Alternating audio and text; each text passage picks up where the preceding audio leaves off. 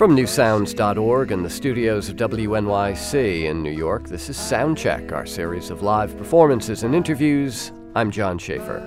You may know singer Rachel Price from the hit band Lake Street Dive. Vilray is a guitarist, songwriter, and singer based here in New York, and together, Rachel and Vilray have just released their second album as a duo. It's called I Love a Love Song. And on first listen, it may sound like something that actually came out 80 or 90 years ago. The duo draws on and, in their own sly way, extends the tradition of the great American songbook. And they've joined us today to play a few of their new, old sounding songs. Here's Rachel and Vilray with Is a Good Man Real?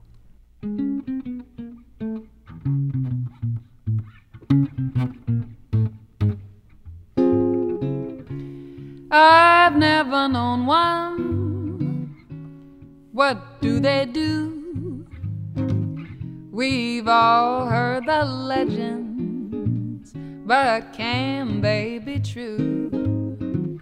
My cousin's best friend's boyfriend once nearly cooked a meal. So is a good man Does he try to remember what his old lady said when he sleeps in on Tuesdays? Does he straighten the bed? Once he's had three martinis, he'll let you take the wheel. Oh, is a good man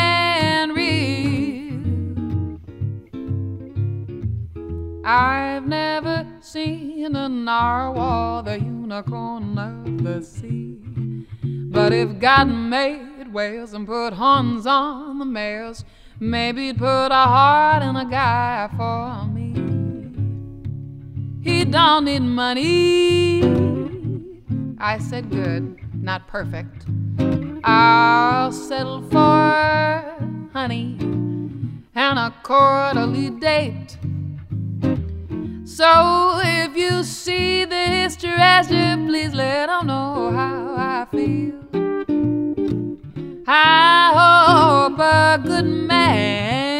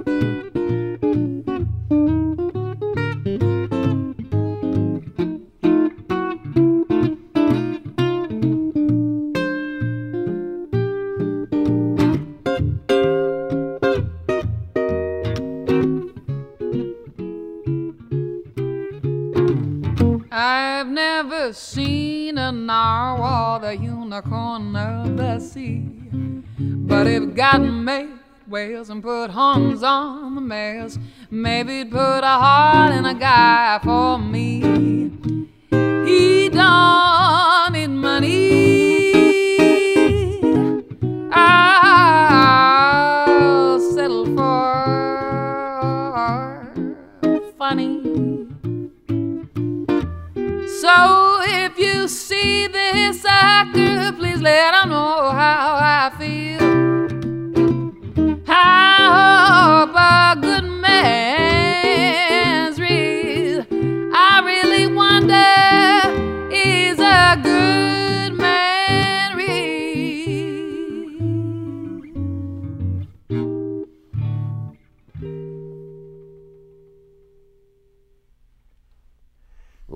Performance of Is a Good Man Real? That is a track from the latest album by Rachel and Vilray called I Love a Love Song, uh, on which both Rachel Price and Vilray sing, and Vilray playing the guitar as well.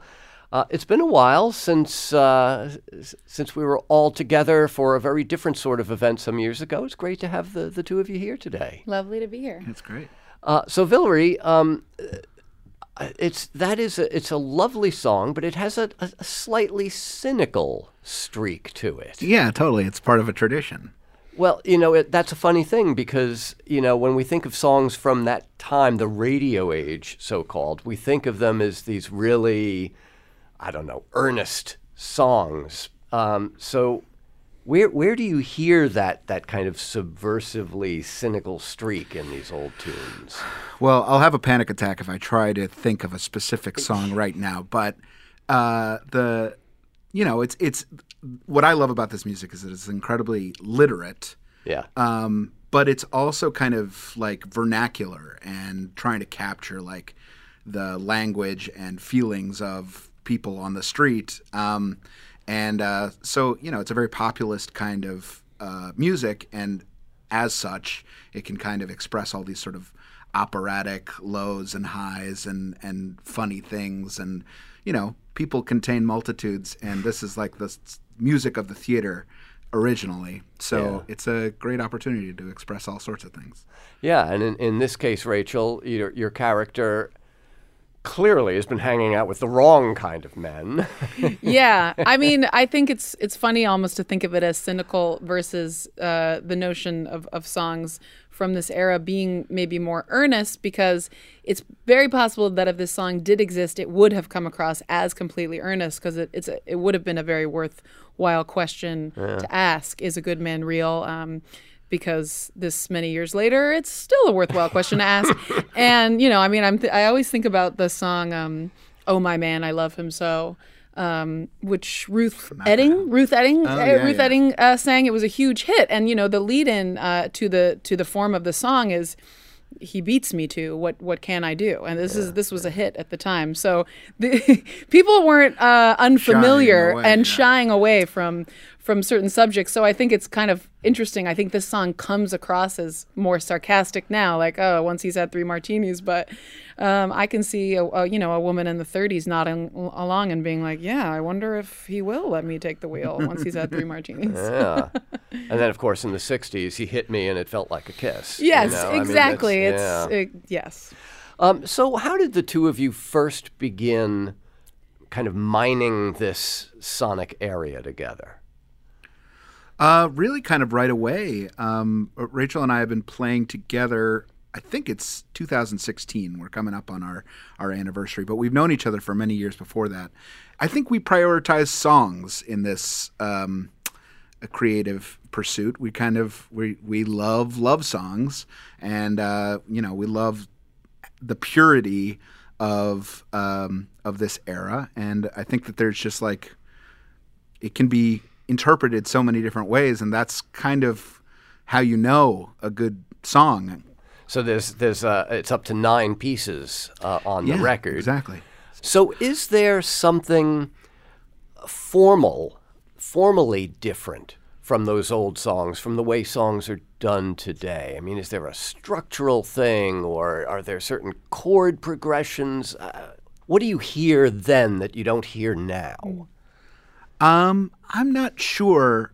Uh, you know, I think music is music on some level, and if you sat down and you sort of pulled apart the pieces of a pop song today, you know, you would find interesting structures and things to catch the ear and catch the mind as a as a composer.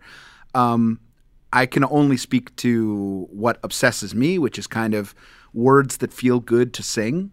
Um, that's what I value when I listen to a Johnny Mercer song or I listen to a Peggy Lee song. It, it's kind of the lyrics feel great in a way that you know s- some of the Tin Pan Alley um, musical writers, while great, I feel like sometimes they're they're after sort of meaning and and thematic bigness and there's a certain sort of aesthetic that I really like about the word choices and the way they flow and how they like inform the swing and the feel of the song.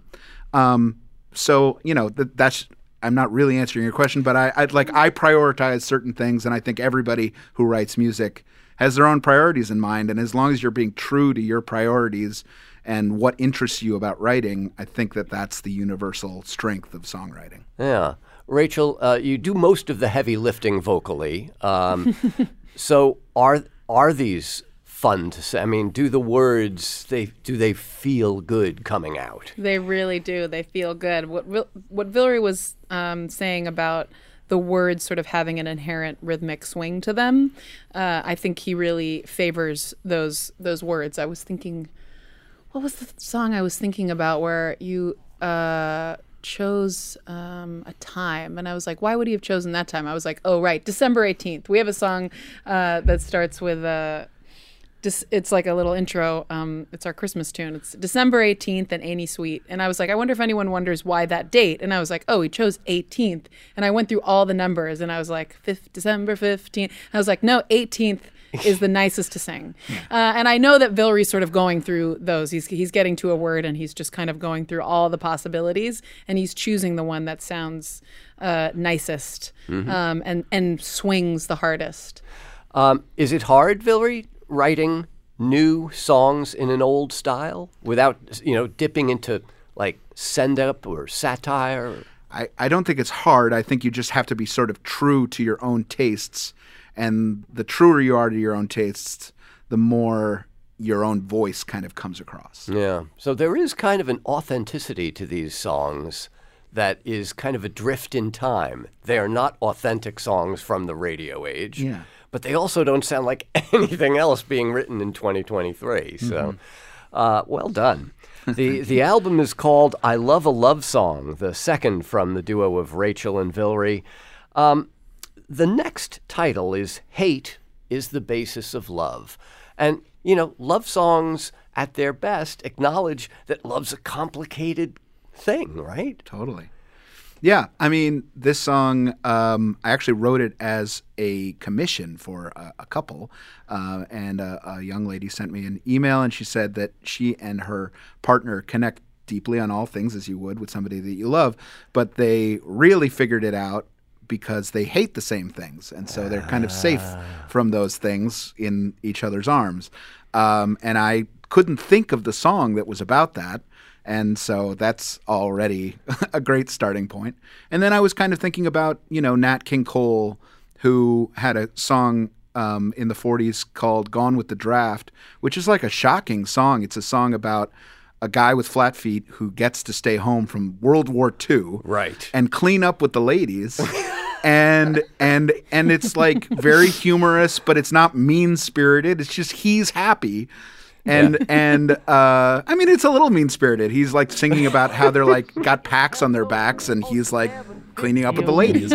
When the boys get back and see how I'm doing, they'll be sorry they laugh. Cause one can't keep on wooing and still be gone with the draft. somebody said uh, when when we were turning in this record, they were like, "Well, you know, I'm I don't think in the '40s you would hear a song called "Hate Is the Basis of Love," but my basic feeling is that with "Gone with the Draft," you have permission to write about Yeah. anything because if that was on the radio while World War II is going on, then anything is fair game. Yeah, a very, very problematic uh, Yeah, exactly. moral or ethical. I know, but background. Nat King Cole, it's like know, you could I not uh, ask for a better voice to put that across and be like, "Yeah, this is fine." All right. Well, uh, let's let's hear this live performance here in our studio. The song is called "Hate Is the Basis of Love." You'll find it on the new record by Rachel and Vilray.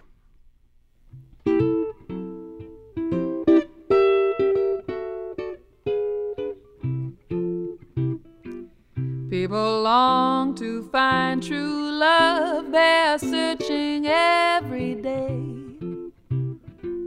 They wonder at the mystery of the fire that never burns away. Perhaps they say the spark that sets it springs from the things lovers like on your first date.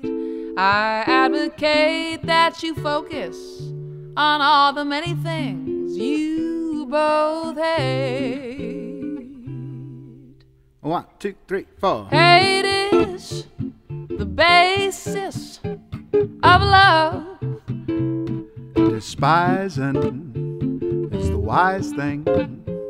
For seeing if you see things eye to eye. Imagine hating raisins. Now everything has raisins. Cause you fell for a raisin crazy fool. And in your shared apartment, there lives a purple carpet. Cause guess what? Mr. Raisin loves that too. And every hat he wears is apt to irritate. Cause every hat he owns is a hat you hate. If only you'd been straighter. Said, honey, I'm a hater. If you wanna know what floats my boat, then ask what gets my goat. Cause hate is the basis of love.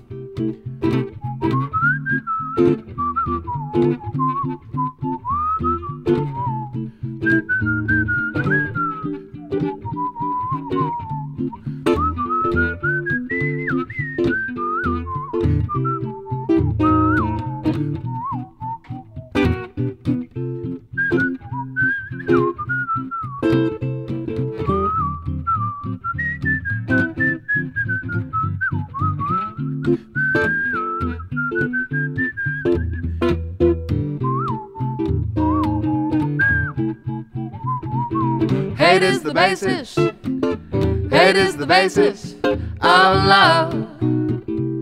Detesting's the best thing. Detesting's the best thing. for knowing if you're going all the way. Oh, baby, I hate tourists, the smug, the wrong, the purists. Mushrooms, melons, licorice as well. But when I come back home, I'm safe from all of them. Cause my sweetheart wants even less to do with them. She pets me and she praises, she scratches every itch. But when she wants to win my heart, she listens while I bitch. Cause hate is the basis. Hate is the basis. Hate is the basis. Hate is the basis of love.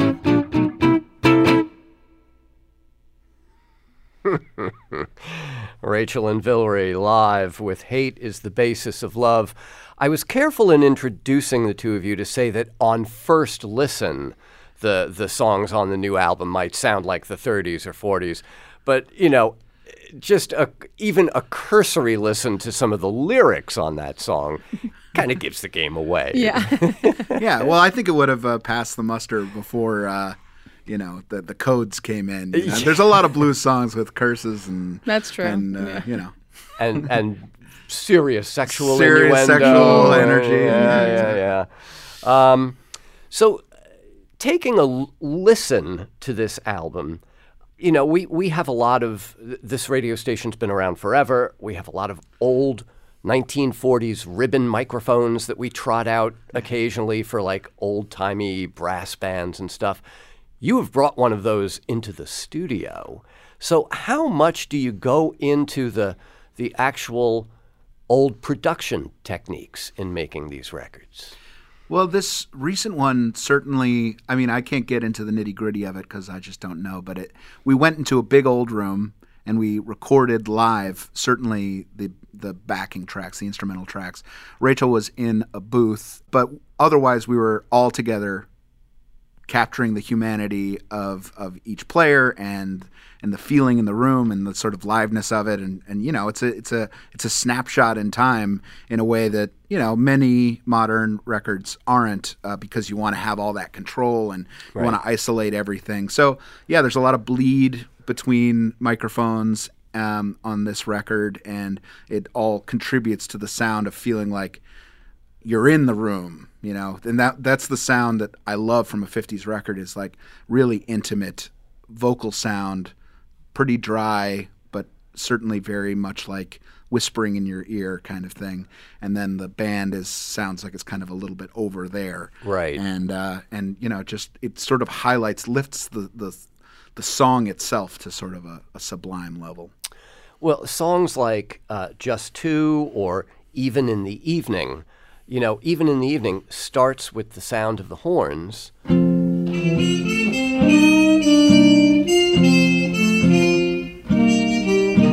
And they sound just the way you would expect horns to have sounded in 1939. You mm. know, I, I, Yeah, I mean that part of it is is Jacob Zimmerman who wrote the arrangements. He's a total magician and completely fluent in the language of this stuff and and he understands from hearing a song. We talk about it to some extent, but really I hand in a song and say, "Well, do what you're going to do" because I really trust him and with good reason. All these every I, he's never handed back an arrangement where I was like, "I don't think you really got it." um, and uh, you know, and sometimes my references aren't his, and that's a little bit of the magic of it. We were recording even in the evening, and I was like, "This sounds like a Kenyon Hopkins, like, you know, sort of horn arrangement, the way the Hustler sounds." Kenyon Hopkins wrote the the music for the Hustler, the great Paul Newman movie, and it's just got this incredibly sexy saxophone stuff going on. Ah. Guess I see him. Some evening. and um, he said that he was thinking of Billy Strayhorn. So you know, it's like Kenyon Hopkins was probably listening to Billy Strayhorn. Yeah, yeah. I know Kenyon Hopkins maybe a little. You know, I know the Hustler maybe more than I know whatever record uh, Jacob was listening to. But that's kind of the magic of it is everybody sort of speaks the language of this of this history, and and you can kind of bring it in and and, and bring it back to life as long as the song is authentic to some element of it. Yeah. Rachel, how much of this do you need or even want to know before you start singing along? I like to hear uh, Vilray's uh, references, the singer that he may have had in mind while he was writing the song. Certainly Well, early presumably you. on. Yeah. yes. More, more and more lately. More and more when, me, When we first yeah. got started, not so much. Yeah, when we first started out, it was it was like, oh, I wrote this song for Billie Holiday, or I wrote this song for Peggy Lee, and they're dead. So could you could you, could you do your best? And and and that was extremely helpful helpful for me um, to hear a song in in sort of the context that he was hearing it initially, um, and then grow it from there. And now I do think you have my voice in mind, but of course you know who my references are. You know that I'm calling on Doris Day and Dinah Shore and Ella Fitzgerald, and um, sort of picking and choosing from uh, their uh, vernacular when when I approach songs. So yeah, I, I the more information the better. But he gives me a lot of nice character notes too, almost like the director, and you know, and I'm the ingenue in the musical. Well, and that's, you know, when I was asking before, you know, what makes those old songs different? Many of them are character studies. Yes. And, They were written for very specific scenes in a musical. They're they're trying to move a plot along. Yes. So there are these beautiful little snapshots into a scene. They have to say something complete, but also they have to do something very specific, which which I think you know that is the one of the biggest differences with these these songs with the songs you're hearing today is the purpose for what of, often they were used for. and when you're singing with Vilray, is it different from how you're singing with Lake Street Dive? Yeah, it's it's um well, I mean, it's very different technically, and uh, it's it it, it it is very different um, from sort of the uh, emotional interpretation because there's just uh with Lake Street Dive, I'm calling on like rock influences and soul, and there's there's some there's some aspects that are just more sort of like pure raw, sort of just singing. Uh, whereas I really do need to keep ly- Vilray's lyrics right at the front. You know, that should be the first priority. Um, So you're a storyteller first. yes, exactly. Yeah. Got it. Um, both of you sing on this record, but on the track called I'm Not Ready, you go back to a an old trope which I have loved every time I've heard it, which is press the band into vocal duties. Mm-hmm. Yeah, it's so Me good. too. I always or sliding so easily in where he used to be. But you best be gone when I put the coffee on. I'll scream it till I wake up. That old neighbor up above. I'm not ready for love. And that more or less that song was born of the desire to do that.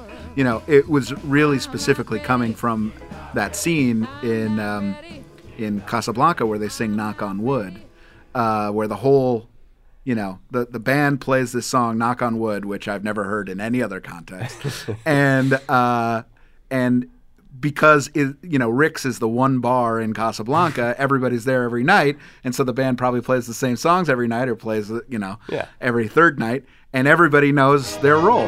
Say, who's got trouble? We got trouble. How much trouble? Too much trouble. Well, now, don't you frown. Just knuckle down and knock on wood. And there's just something so incredibly it's just like everything about casablanca is about like here are humans going through the worst parts of their lives. But in this place you know even if they're doing you know having to do horrible things in order to escape they're also finding a lot of happiness in this bar. And um, i just always loved knock on wood so i, I tried to write a knock on wood. Well, it, it is, as I say, a, kind of a, a long tradition. I mean, Pennsylvania Six, Five Thousand. yes absolutely Sun Ra's Orchestra Yeah. did a version of um, uh, elephants on parade. Elephants on Parade. Yeah. Thank you. Yes. Look out, elephants on parade. Here they come, hippity hoppity. They're here, they're there, big elephants everywhere. Look out, look out, they're walking around the bend There's something about the sound of a bunch of people who are not normally stuck in front of a microphone Yeah. singing together Yeah. that is deeply satisfying. I totally, totally agree. There's a lot of that actually also on uh, a lot of salsa records from like Yeah. the 50s. Yeah. Uh, All right, uh, time for another song. Uh, Join Me in a Dream. There's a title that could have come from a Doris Day tune. yes, totally. Yeah. Um, this is another song from the new record called I Love a Love Song from Rachel and Vilray, but here's a live performance.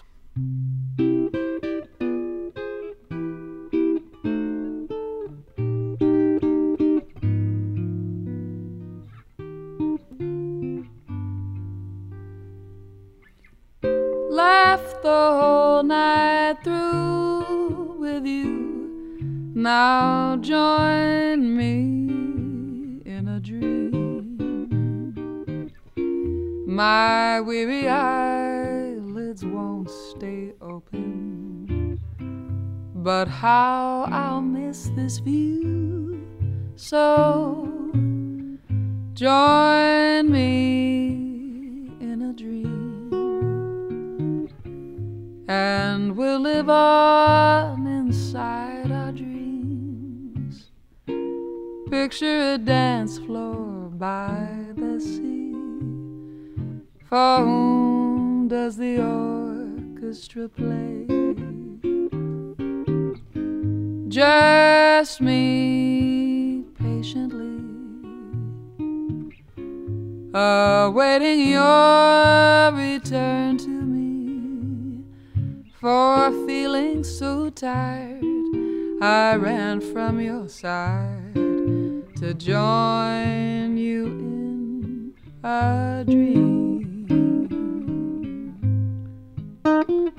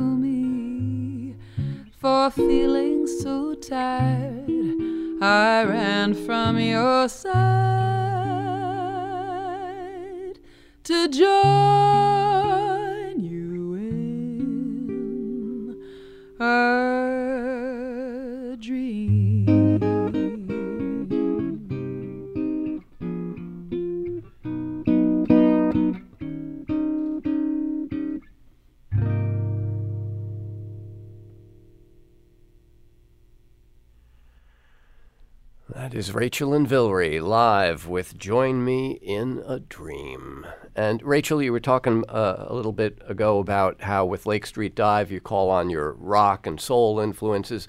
But to pull this off, you had to have had this kind of sound in your mind's ear pretty early on. How did that happen for you?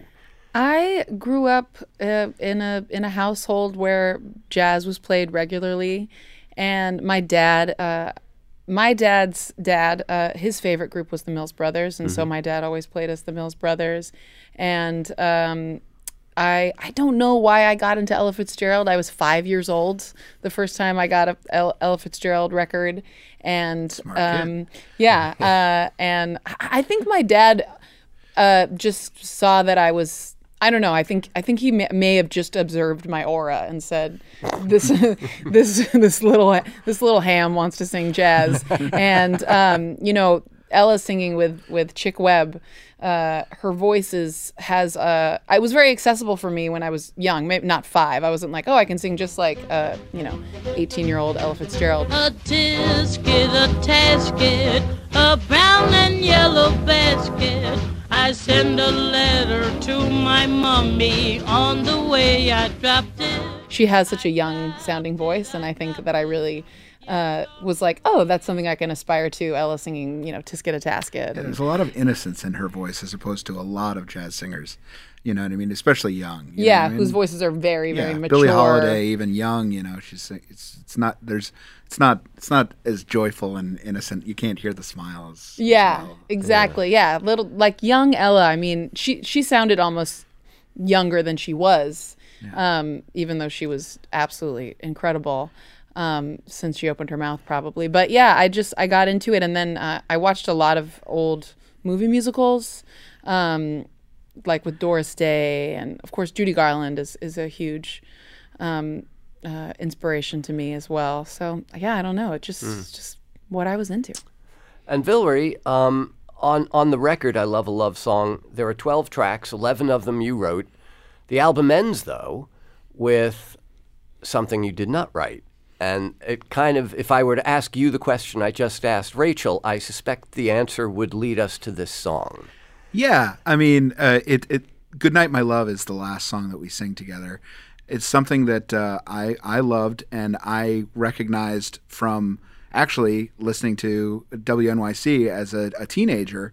Um, because Danny Stiles would play some version of "Goodnight, My Love" at the end of every broadcast, and uh, it was often the Shirley Temple version, which I think uh, Rachel relates to in a in a deeply positive way. And as a 16 year old, I always kind of found treacly, but every once in a while, um, uh, he would play the Ella Fitzgerald version, and it's just inc- I mean, it's you know, it's a mind blowing uh, song, and we would close a lot of shows with it, and we still close a lot of shows with it. And, uh, you know, Danny Stiles, as you say, used to end every episode of his show here at WNYC for decades. It was a weekly show. Yeah, the Music Museum. I think it was every Saturday or something. He would he would walk down the hallways here pushing a shopping cart with LPs in it. That is literally how he delivered the show. Yeah.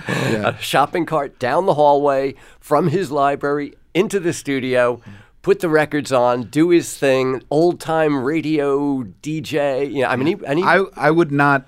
I one thousand percent would not be writing the songs that I write had I not been listening to that, that broadcast when I was like 16, 17 years old. I totally got into. You know, I was very into jazz, and I was into like kind of free stuff pretty quickly, and you know, avant-garde. Um, and but something about Danny Stiles, I discovered Fats Waller listening to Danny Stiles, um, and he played all these awesome like movie European movie things, and you know, ah, just so good. Yeah. Uh, long time fixture here at WNYC. Um, I Love a Love Song is the latest from Rachel and Vilray. We'll wrap up with a little bit of Good Night, My Love. And uh, Rachel, Vilray, thank you so much for coming in and playing for us today. it's been a pleasure Good night, my love. The tired old moon is descending. Sleep tight, my love.